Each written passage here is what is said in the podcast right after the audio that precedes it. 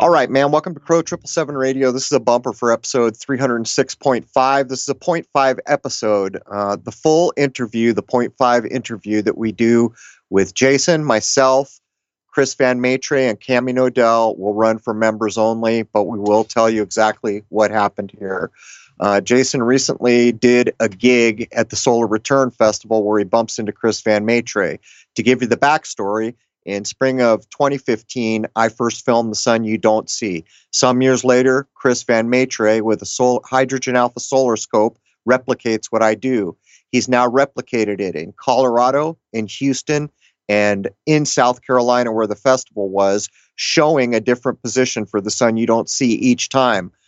But uh, Jason put me on the phone with him at the festival, and I told him I was going to start picking up filming again this spring because um, I should be recovered enough to lift up the scope, which is pretty big. Um, and I suggested to him that we try to get polarized light filters on our hydrogen alpha telescopes to film the sun. Lo and behold, Cami Nodell was there, who makes a habit of using polarized light filters, and she had some big ones. The next day, Chris and Cami, and I'm not sure who else, go out, film with the solar scope, see the sun we don't see, or the second sun, what I'm currently calling the spiritual sun, and they put a polarized filter on it and they eclipsed it away.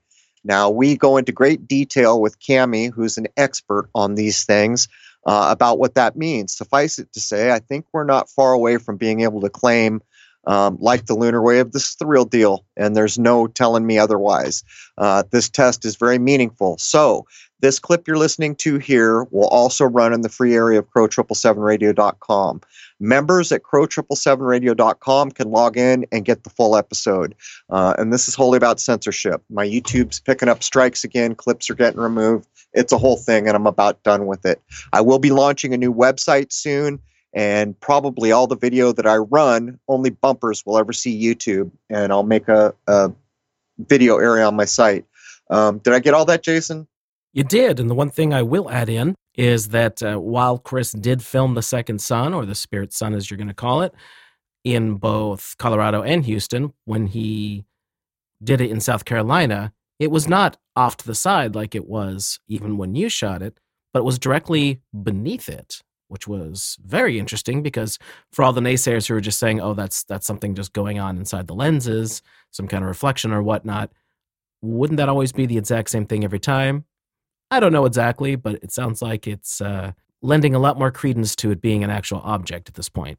Yeah, well, the, the for me that's true. Everything you just said is true, but the kind of icing on the cake here is that the polarizing filter made it disappear. You can't make the sun we see with our eyes disappear with a polarizing light filter, and Cami describes what that means.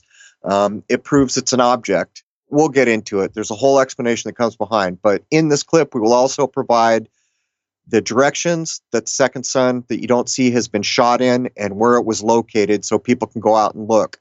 First couple times, it was a sun and a half up and about two and a half suns to the left. Both times I shot it and Chris.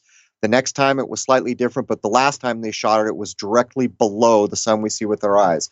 But there it is. Um, the full clip will be running for members at crrow777radio.com, C R R O W 777radio.com. Um, we hope to see you there, man. I'd like to wish you all a happy, healthy, and higher minded new era. Cheers.